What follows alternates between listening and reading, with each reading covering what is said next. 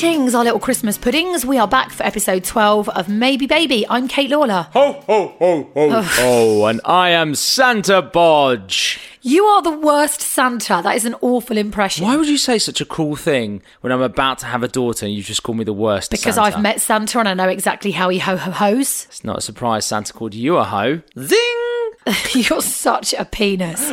this week, we found out we are heading into a new and really exciting tier of COVID lockdown Yay! due to an ever more infectious strain of the virus. Brilliant. What a delight that was to hear as a pregnant woman. Yeah, mask up, people. It's no joke. They do work and can save a life. Anyway, there's plenty of COVID coverage out there. That's not what you come to Maybe Baby for, is it now? Is it not? No. So oh. let's talk a little bit about this week's topic instead. It's about flexible working. As you may know, I host a radio show, and that job is on a contract, meaning I don't receive maternity pay from my company like full time employees. Brilliant. Um, so I wanted to speak to somebody who's campaigned in this area to try and bring more flexible working parents and basically anyone else who needs it. One thing we should flag is that we recorded via the medium of modern technology, but our guest only had a MacBook. And you know how that works out sometimes when you're trying to make it work. They look lovely, the MacBooks. They're not great for audio quality. Make you sound like a pissed off Dalek sometimes, don't they? Good one, Apple. Persist with it. It's a really great listen. what he said. We'll be back at the end with another of your funny emails and how we'd love you to be involved in our next episode. I am so pleased to finally have this week's guest on Maybe Baby as we're going to talk about a subject that's very much on my mind how to juggle a career with being a parent. She launched Flex Appeal in 2015, a campaign to push for flexible working for all. She's also the co author of the best selling books How to Parent the Shit Out of Life and Where's My Happy Ending with her hubster Matt, aka Papa Pukka. So hopefully we'll pick up some uh, practical parenting slash relationship advice, Bodge. It is the wonderful Anna Whitehouse, aka Mother Pukka. Uh, do we call you Anna or Mother? What do you prefer? Anna, yeah, Anna, Anna's fine. I enough mother, mama, like, or you throughout the day. So uh, just my name would be lovely, actually, at some point. Uh, you've got two daughters, haven't you? And you've just put them both to bed. I think so. I do think I hear. So no, there's one here. Do you want to come and say hello? Oh, Get the dummy out. Do you want to say hello? Hello. hello. Hello. How are you? And this is the older one. Do you want to say hello? Hello. Get really close. What are you doing up? We can't sleep. Oh. That sounded like a question. I think you can sleep. I think you don't want to sleep. Oh, and Matt's now back. You're getting the full family. this is brilliant. no, I'm doing, doing a podcast. Do you want to say a quick hello? Hey, listeners. right, I'm going to ask you yours to clear out now. That's Come on, girls, Bubble, upstairs. Bubble, bubble, Bubble, That bubble. was the goldfish. okay. Yeah, yeah, the goldfish. That Have was we met the goldfish. goldfish as well? Bubbles. Everyone out. That's the best night. Up you go. Up you go. There you go. You'll find yourselves saying that a lot. Up you go. Off you go. Off you pop. Okay. Anyway, that's them. That's the family. I love that. How did you find the last year homeschooling? Um, Matt and I did the maths on it. We were like, in lockdown, you were potentially doing an eight-hour day, three hours of homeschooling. You were then doing childcare, twelve hours around that, and then you'd get like an hour left to sleep and eat. So I'd say we did what we did. We did what we could. Um, I think the low was um, taking my youngest for a walk, and uh, I was trying to hurry her up. I was like, "Come on, come on, we got to go, we got to go." She was walking at the pace of like a hedgehog, and she just turned around to me and she just went, "Fucking wait!" and that was the point where I thought, if I don't laugh right now, I'm I am going to cry. That's going to push me over the edge. Like I was like, it was like an East End barmaid, you know, Oh my god. Like, mid lockdown, mid homeschooling, and I just thought, well, she's learnt one word. We're going to talk about flexible working, but a lot of that is kind of, you know, reliant on things like schools and clubs being open, which they weren't for such a long time this year. How did that impact your life? yeah, we I mean we were quite reliant on her going. Um, I think when everything went into lockdown, I don't know about you, but there was certain adrenaline that kind of kept you going and it was quite exciting at first in terms of like having all this time with your family. I say that that was the first 24 hours. Um, and then you're sort of throwing things at the TV as Joe Wicks is doing his thing and um, crying quietly uh, over a goblet of gin in the evenings. Um, but joking aside, it was a really nice time to actually work out what she's doing at school. You know, Mm. like felt so disconnected before, and this is part of you know ties in with what we're kind of campaigning for that you lose so much of them growing up and who they are by not being there, not understanding their day. And she was teaching me things I didn't know, you know. Um, What, algebra. uh, yeah, like yeah, I was googling a lot of stuff. I was like, "What is a split infinitive?" I don't know. no idea. Um, I don't know about you, but it was just uh, having that headspace and not that fear of not having any fear of missing out of anything that wasn't weighing down on the world. Um, while it was an awful context, um, those tiny bubbles that we found ourselves in, I really, um, you know, enjoyed getting to know my family a bit better. And, you know, I'm not saying it was all better. This definitely wasn't. Fucking wait, but um, you know, peaks and troughs. Is it wrong for me to say I can't wait to hear our daughters swear for the first time? like it's it's wrong. I should not be excited about that. what do you think her first swear word will be? It will probably be fuck. won't will be fuck, yeah. It's whatever you two argue about or say in the car. Like if you're in the car, that te- tends to be where they kind of absorb most of it. Um, Okay. A lot of people were messaging when I put this up on stories, and they were just saying, uh, "Oh yeah, my kid the other day just saw somebody beat their horn and just went fucking twat." oh wow, it's three. You know, and you're like, oh wow, yeah, okay. That you forget, you forget how much you swear in the car as part of your general conversation. Um, so Oh, yeah, God, you've got yeah. all that to come, guys. You've got all that to come. How long was it after you got married that you had your first?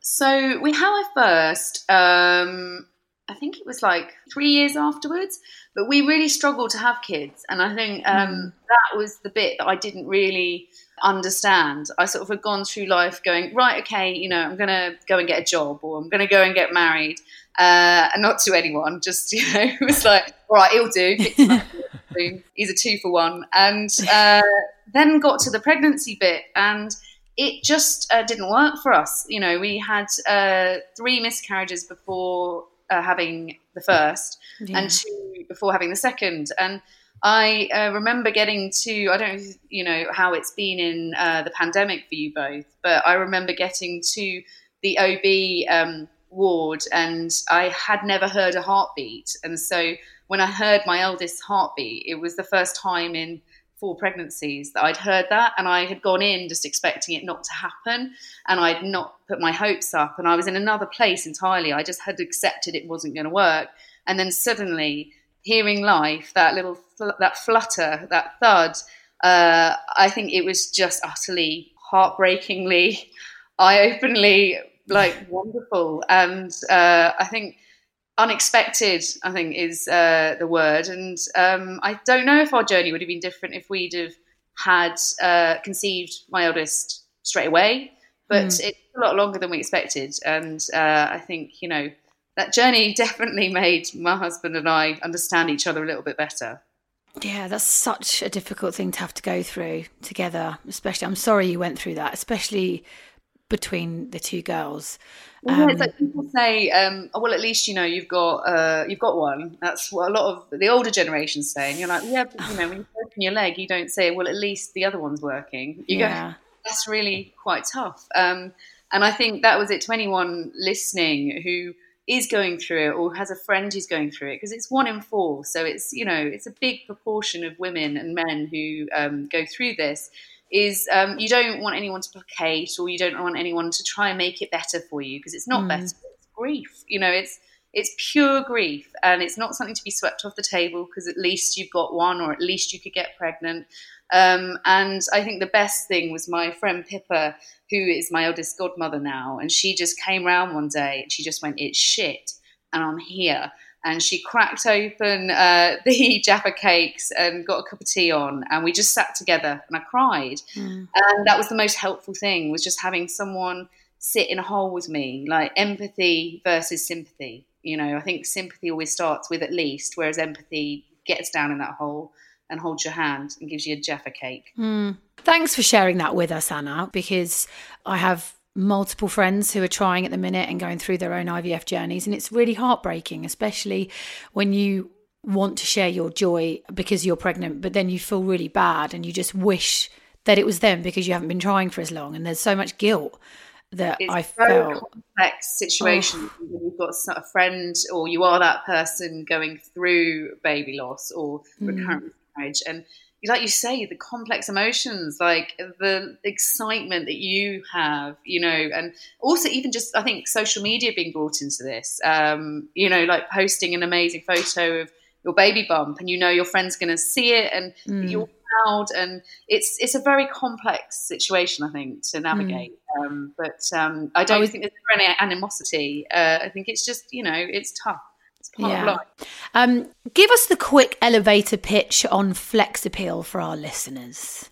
Flex Appeal is uh, for anybody trying to navigate uh, needing flexible working. So it's for everyone, essentially. It's um, trying to reclaim our time in a modern world that expects us to be on sort of 24 7 and we're sort of leading to burnout, etc. Um, but yeah, it's for, it's for everyone. And I think that was the biggest misconception when I um, started Flex Appeal, when um, my flexible working request was denied. Um, and mine was denied because um, I was struggling with nursery pickup, and uh, my husband and I were balancing it. But I was kind of getting there late, so I'd leave my office at sort of four fifty nine p.m., get on the tube, which we call like running the gauntlet, uh, to get to uh, nursery, and then I was sat on one of those sort of tiny primary coloured chairs meant for an infant, and told off by nursery because they needed uh, me to be there on time, and then charged a pound a minute after six. Uh, and it was just this cycle where I was like, I am not failing here. I feel the system is failing. And I snapped one day. And instead of posting about avocado toast uh, on Instagram, I just went, I quit my job today. I can't make it work, but I don't think it's my fault. Um, and that was the point where I asked for flexible working and it was rejected. And I thought, you know what? This is the key to unlocking women's careers. You know, you can't be whinging about why there aren't, or questioning why there aren't any women at the top when you're stunting their careers the minute they have a child. Um, So I thought that was the key to unlocking it, and I was surprised no one else at the time was really talking about it on a large scale. Uh, so that was where it started. But it's not for mums; it's for everyone. It's for dads. It's for Yeah. anyone with caring responsibilities, living with disabilities. It's really for us. We have just fought for it because it's to ensure that uh, employment is open to everyone. And why shouldn't it be? You know, I think that's the biggest question: is why are why are in, why are companies not interested in uh, a diverse and inclusive workforce? Is that simple? Especially when you only asked to start. Didn't you ask to start 15 minutes late and leave 15 minutes early? Yeah, it was a- matter of minutes because in their mind, um, it would open the floodgates to others seeking flexible working. And my point, and my husband's point, is well, why don't you open those floodgates? Because people are drowning behind them. And that was really what we wanted to question was why is that a suitable business reason for rejecting a flexible working request where, like you say, it was a matter of minutes and my productivity was not going to shift. And I got on very well with the company. You know, it didn't make sense for them. It was a business thing. They're losing talent. That's what I thought. So how can we help companies retain the best talent? You know, a lot, there's a lot of women um, who should still be in roles that they've been pushed out of. I mean, I, I've worked kind of in more of an office environment where where I'm full time. So one company I worked at, there was a sales director, and then they decided to make him the MD. And the first thing he did, there was three women who were working uh, four days a week, I think, or three or four days a week. So flexibly, but kind of less days or whatever. He brought them in and he told them they had to go full time or quit. And he insisted that he'd had legal consultations, he'd talked to an HR person. This is the way it is. And I remember one of them was in my team and she came and talked to me and my jaw just hit the floor. I was like, what the actual fuck? So I said, this is my unofficial advice, but sue him and, sue, well, sue the company. Anyway, to cut a long story short, they got together, they sued the company and they won a substantial settlement to the, to the point where the company actually was going to make a profit that year and made a loss because of how much they had to pay out. But that attitude is still there and it's still very ingrained. And it's exactly yeah. that. Literally, you've pinpointed it. Is that um, archaic, bullish? Like, if I can't see what you're doing or see where you are, you're not doing anything. And that's the only reason someone would insist on that because people can work around that. Because obviously, you're going to be going into this, uh, both of you, navigating this new world of work and parenting. And there was um, a guy who said to me, a dad, and he said that he put his flexible working request in to his boss, and his boss went, "Well, can't your missus do that?" And he's like, "Well, my missus is uh, she's a she's a brain surgeon for the NHS, so uh, you pick a lane." You know?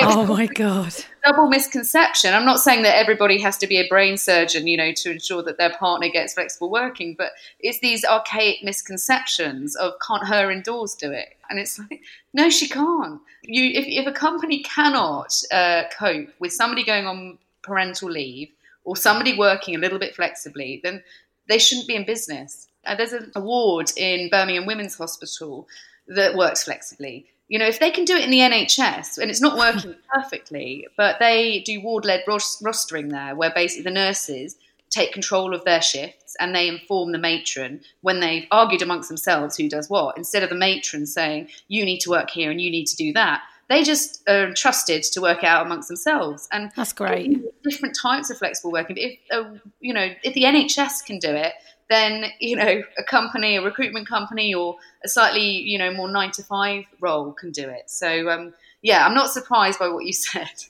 I find it insane because there is this real kind of almost fetishization of work where there is the perception that people go to work and they work flat out from nine to five or whatever hours they do and then they go home. And it's just simply not true. In all of my years, I would say people do not work flat out at work. So why not find have an honest conversation, go, right, okay, how much time do you really need to finish these tasks? Do you really need to be sat at your desk?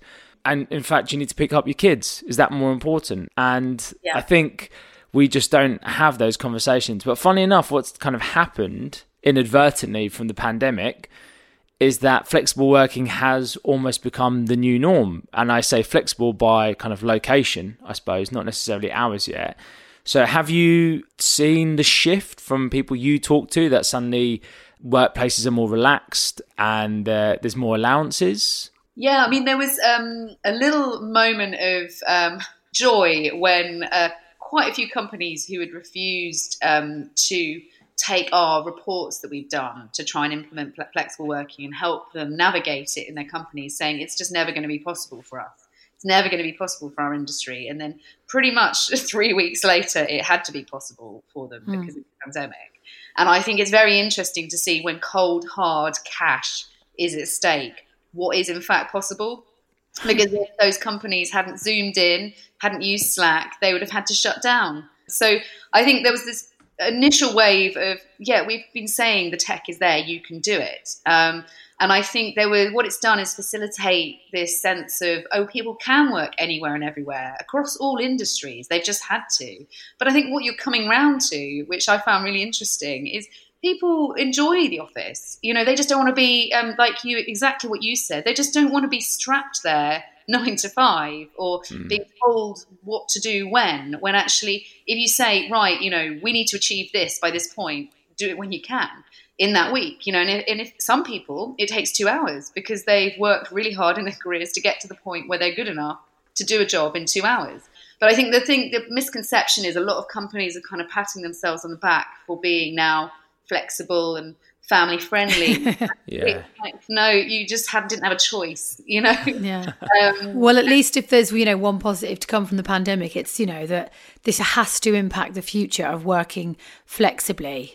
And Hopefully- hopefully employers see the, you know, the positives of making parents happier in the workplace. And if that's just giving them a little bit more freedom to work the hours that they can. You just- see on job listings now. Every job listing you'll see will say flexible working applies. yeah, and they'll get better talent because of it. You know, it's it's that's what struck me as quite mad. Is there's um, a company called Pursuit Marketing in Glasgow, and they basically exactly what you just said earlier. They just sat all their team down and went, guys, okay, so we're going to pay you all the same, You've got the same dollar in your pocket at the end of the week. But how quickly do you think you can get everything you need done? And they all went down to a four day week um, so that they then got that Friday with their family or to go to yoga, whatever it was. But they got paid the same wage. So uh, then two years later, they doubled profits and they were just soaring because people were happier, healthier. They were getting things done quicker, more efficiently. And then they were to have a three day weekend. Who, in their right mind, would say no to that situation? Who wouldn't make that work? You know, I think that's the thing to look at is, you know, it's the carrot and stick approach, isn't it? It's like you can have a full day off on a Friday if you work your socks off Monday. Yes, Thursday. please. Well, I was going to say, some people might say, oh, you know, that's fine. It's a small company. Microsoft in Japan went down to a four day week and paid staff the same. And they increased sales by 40%. Microsoft. So, not, you know, so it can work big or small. and I think that's the thing is the constant resistance before pre-pandemic of it's not for us, we can't do it, our industry can't do it, and they can. And I think that's what's really exciting now is that the floodgates have been opened, not just for parents, for everyone. I think we're going to have a world post-pandemic where people ebb and flow between office and home, um, not asking permission to go for a smear test. You know, that's Yeah. Yeah. that's where I think it, it really gets me is that sense of guilt for saying I need to go to my 20 week scan, like feeling you have to give details of the you know comings and goings of your uterus, um, quite literally, uh, so that you don't feel guilt that you're slacking in some way. It's like wouldn't it be a great world where you could just go and get your fanny looked at and not Yeah. show your box? I've always said this.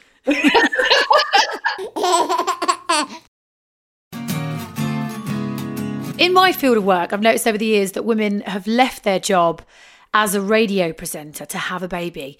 Uh, not just mat leave either, like leaving the radio station. And that might be because they, they want to, they don't want to do both.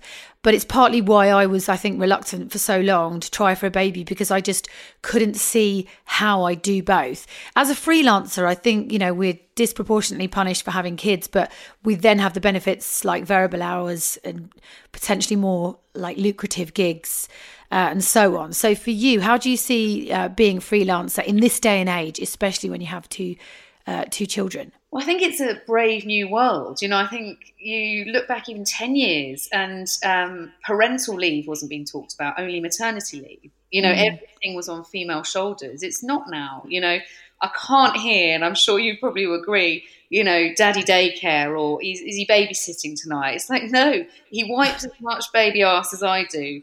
He picks up the slack. And I think that was something that was distinctly different even just 10 years ago you know?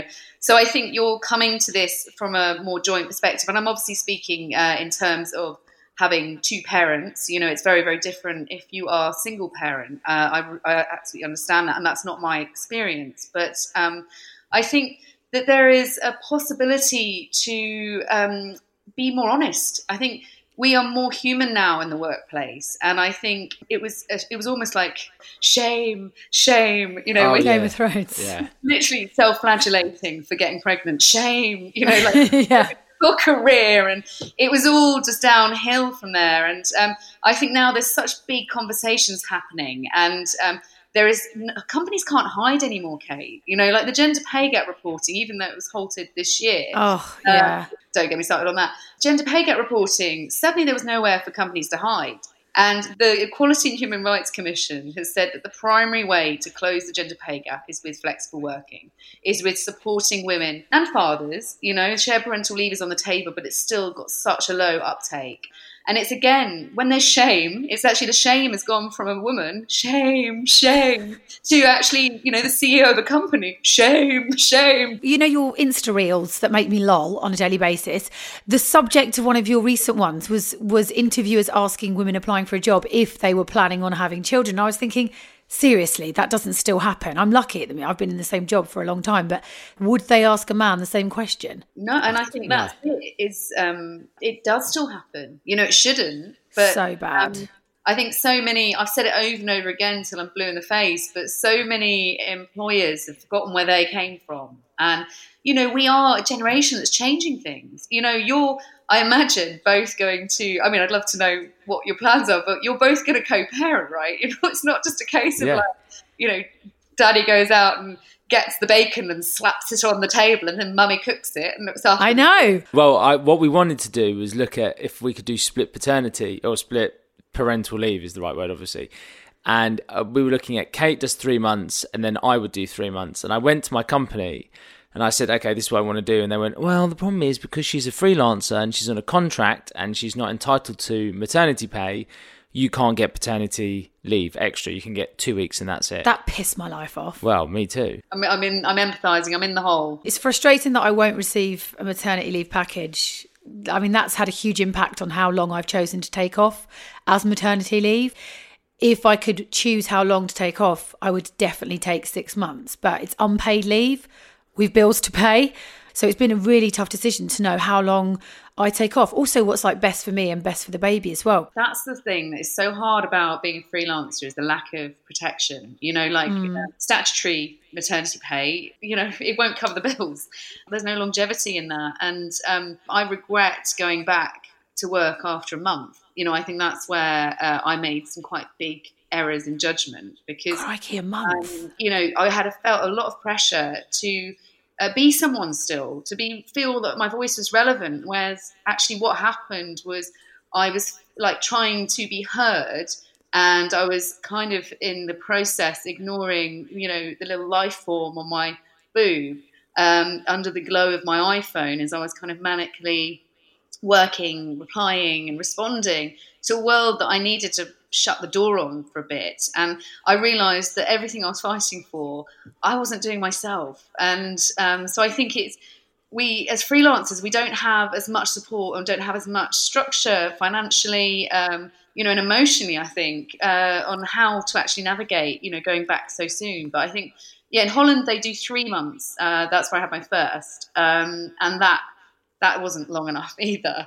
Um, but you kind of, you know, there's also, like you say, you've got to, you've got to slap that bacon on the table. Still, it's not yeah. not a, there's no utopia, there's no you know perfect scenario, but it's 'Cause- yeah, it's tough. We've debated this quite a bit because initially, Kate, I think you were talking about six weeks, weren't you? No, I was talking. I was talking about eight weeks. I said two yeah, no. So Kate didn't really. I, I don't think you really kind of properly thought about it. And I said to you, I was like, right, so you're going to take like three or four months, and you were like, uh, I don't know. I don't. I don't think I want to be away that long. And then finally, after you know a bit of time talking about it, you spoke to someone who was like, yeah, for the first three months, I was like mad. I, I just wasn't all there Hmm. after it. You know, you have no idea what you're going to be like. Luckily, my my boss has said to me that the fourth month I can work from home. I can actually do the show from home to kind of ease me back into it. Thankfully, I think they're going to let me do my show prep from home. So it means that I'm not gone for as long once I do have the baby. Because at the moment, I'm out of the house from like one till eight every day. And But I this think my what also in terms of timing of you having this baby, like the whole working from home as a radio presenter has been opened up. You know, like Mm. I don't know how much that would have been facilitated a year ago. You know, so th- these are the things that are shifting. Is that it is possible to be a radio presenter from your kitchen table, and so that element of flexibility in the radio in, in the broadcasting industry is that's a, that's an that's a great move forward. It's a tiny block, but it's still it's a good thing. You know, I will be tuning in at three months, going, "You're right, babe. You're right." There'll just be crying. There'll be babies crying. There'll be dogs barking. It'll just be pandemonium. But you'll make it part of your show, so it's fine. You know, when we went into brief lockdown last month, Yeah, I was working from home and it took, I think I, I did a month working from home and it took the last show for the doorbell to go while I was actually speaking live on air and the dogs went nuts and it was a delivery and I did the whole thing on air. I was just like, wait there, my doorbell's ringing, the dogs are going crazy. And I opened the package as well and it was something really dull for Bodge's office. And I was like, I'm sorry, it's not more exciting.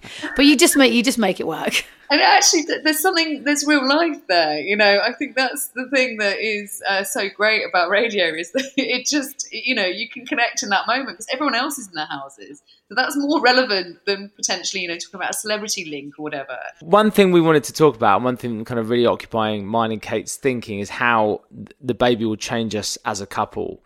Um, especially when we're going to both continue working full time, and we're going to split the parenting. Luckily, because of Kate's hours, we'll be able to do it. Um, you hear stories about how people simply kind of slip into a functional mode where you, you look after baby, you go to work, you don't really focus on each other. So, do you have any tips in that regard on how to not just become baby guardians, but still be a couple? Um, I think probably the most useful nugget of information uh, Matt and I probably have for you both is um, we interviewed uh, the UK's oldest fisherman, and he's been married for 72 years. And um, he said to me that um, his marriage has continued through children, through you know loss, through grief, through life because he didn't expect her to be his one and all, his, you know, together forever. and he actually ensured that when he was out fishing, it was the young guys out there who were fishing who'd haul him back on board again. It wasn't just his wife. Because if you put everything on your partner, to be the comedian, to be, you know, the school form filler in, to be a good shag, to be this, to be that, all of these things, they're going to break. And he said, that's why we haven't broken because he said, you know, my neighbour Norman, he's great. I have a chat with him in the morning. I go down corner shop and he said, you know, Marge is down there. She gives me a pint of milk.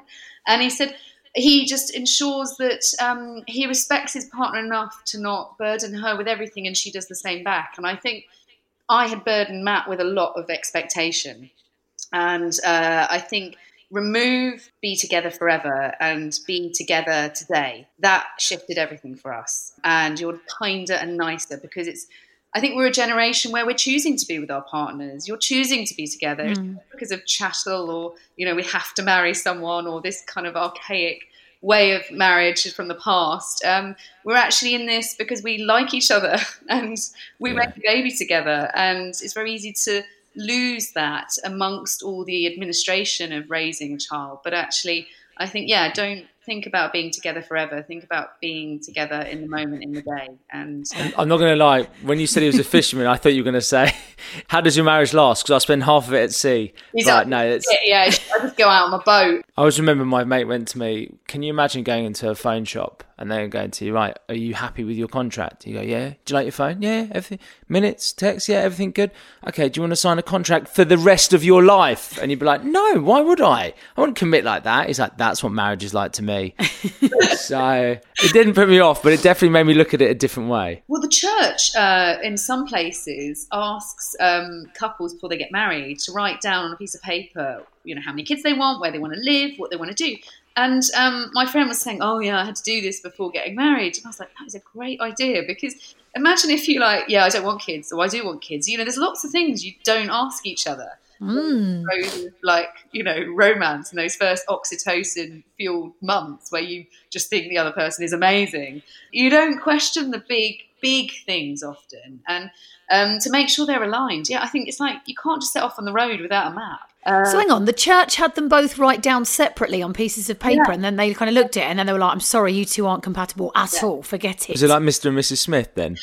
Isn't that the show where they have to guess what the other one says? Fuck knows. And I think we need that more, you know. Should you be setting off on the road together? But you and Matt are such a solid team. You've done talks together, you've written books, you've made children. How do you find working with your partner? Because sometimes you and I want to kill each other, and that's just after like an hour of podcasting. Yeah. Do you have creative differences then? Like, do you, how do you navigate it? do we have creative differences? Yeah. Kate and I are very different in terms of personality. She's like massively outgoing, very much off the cuff, genius in the things that she does. She's she's a great performer, whereas I'm a bit more kind of I'm a bit more of a I'm slower. I like to consider things. I'm a planner. Methodical. Yeah. So sometimes when she wants to do things, and it's good that she does them because it pulls me out my comfort zone, and then I do kind of vice versa for her. You know, I kind of stop her being so sporadic. But when you're trying to create something, it causes a fair few clashes. we get there in the end. It's, I don't think anyone. I don't think anyone nails it kind of working together. I think that nothing can prepare you for seeing your work scrubbed out with red pen by your partner. That's Ooh, yeah. I would I wouldn't have the guts to do that. It was like, what what what what, what are you doing? Are you trying to edit? like, no, you don't give me the red pen. But the really annoying thing is, he's right. He's a really good editor, and that's the hardest bit. Is I think actually just going, okay, I'm not very good at this. You're good at this, and actually a bit like that sort of church exchange. Like, what are we good at? Where are our strengths, and how can we marry them together instead of trying to sort of fight each other to be right? Um, and yeah, I think we've got to a good place, but I don't think we can write much more about our own experience because um, I think well, there's nothing left to be honest. There's nothing to talk about. Um, you know, we've done porn, we've done sex, we've done parenting. Uh, I think writing the porn chapter in Where's My Happy Ending and writing the sex chapter was the most mortifying experience when my mum, mum's friend Janet said, "I'm on chapter seven of your book. It's very." I was just like, oh no, Janet, no, not not chapter seven. Um, that was You I should have to- created a specially edited one for your mum and her friends. Yeah, it was like that was the hand job workshop in Amsterdam. You know, that's, uh, yeah, that, that's not for you, Janet. That's not. Well, maybe it is. You know, like who am I to judge? Yeah. Janet, close the bloody book! Get away, Janet! um, what kind of stops at your work and when does it become collectively both of your work? I mean that in a way that no one is hammering the door down to get more Boj content, right? No one, no one cares about me. Everyone comes for Kate, but then I kind of get sucked into the orbit, and then I'm part of it. But it's very much kind of starts with her. How do you find that divides up between you and Matt? It's uh, it's complex, you know, and we've had some very difficult discussions, you know, and I think um, a lot of it has come down to what do you want out of this, you know, and his love is of writing and my love is of broadcasting, and so they don't compete in a way. So it's kind of like it's all hands on deck, really, and I think there's no preciousness uh, about you know who does what. Uh, I think when you have um, kids as well, there is such a united focus because there's so much to do there that um, anything you do outside of that, it's, it's all just it's 50-50. The thing that's been interesting, and I've written about this in Grazia, is um, the shift in balance of who's the breadwinner. You know, those traditional gender roles, the gender construct around who slaps that bacon on the table. It's not been about who does what. It's been about the financial side of it. That's shifting quite significantly. He used to earn a lot more, more than me, and now I earn more than him. Not that it matters, but there are these shifts, you know, that are going on, and they're things that my sister, who married a woman, doesn't have. I find interesting, and fascinating. You know, along with an amazing wardrobe, uh, they can share. Um, they don't have that gender construct around their relationship where it's like who should do what. Like we still in that zone to an extent, however much we're trying to break out of it. So, you know, I think we're kind of conscious of that. But um, ultimately, I have to say, he we're a really good team, and I get the impression you both are too. And I think there's a lot of um, negativity often around him indoors, her indoors, or there's a lot of you know joking to be had. But ultimately, we fight like cat and dog. But um, he's been with me, you know, when I've been sort of hyperventilating, crying, and in the darkest of places. And that's really what interests me more. The work side of it is just a means to an end, but having someone sitting next to you when you've lost a baby, you know, I think is um, is the biggest job, and that's where we are 50-50 in the best team. Yeah, Aw. amazing. That's super cute. That's why I'm. I think I came around to the idea of having a child because I knew it wasn't for me for so long, but I wanted to do it with somebody. I wanted to do it with somebody who was willing to share the workload because I just I don't view like having a child as being just the mum looking after the baby anymore. It needs to be with somebody who wants to do it. the dogs are very. Baxter, you're ruining it. It's funny what you say about the, the kind of narrative of him indoors, her indoors. We were out a couple of years ago, and I remember I was speaking to this guy, and he went, "You must hate your bird." I was like, "No." And he's like, he's like, you know, he goes, he goes like, obviously I love her, but you know, I also hate her and I can't stand her. And I was like, "Mm, no, Just you No. were going, yeah, she does my fucking head in a hater. you just love them, but you hate them. I'm like, no, no, I don't. If you do that, you should just leave her. I think that's it. We've got the option now. You can just walk. Yeah, you can just go. You, you don't have to be here. Everyone can go wherever they want. That's really funny. Before we go, do you want to tell us about your debut novel, Underbelly, which Yes. you've written with Matt? Yes, this is uh, this is a complex one. So I think this is our last book together, but it's our first work of fiction, and it's something that really arose around the kind of underbelly of the internet, like online forums, Instagrammers, the complexity of um, motherhood against the glare of an iPhone. We really felt like there was uh, there was always judgment within parenting, breast or bottle, you know, weaning or how to wean, what weaning spoon to use, etc., etc. But I think there's been a new level of kind of judgment and all eyes on anyone with a sort of profile, understandably.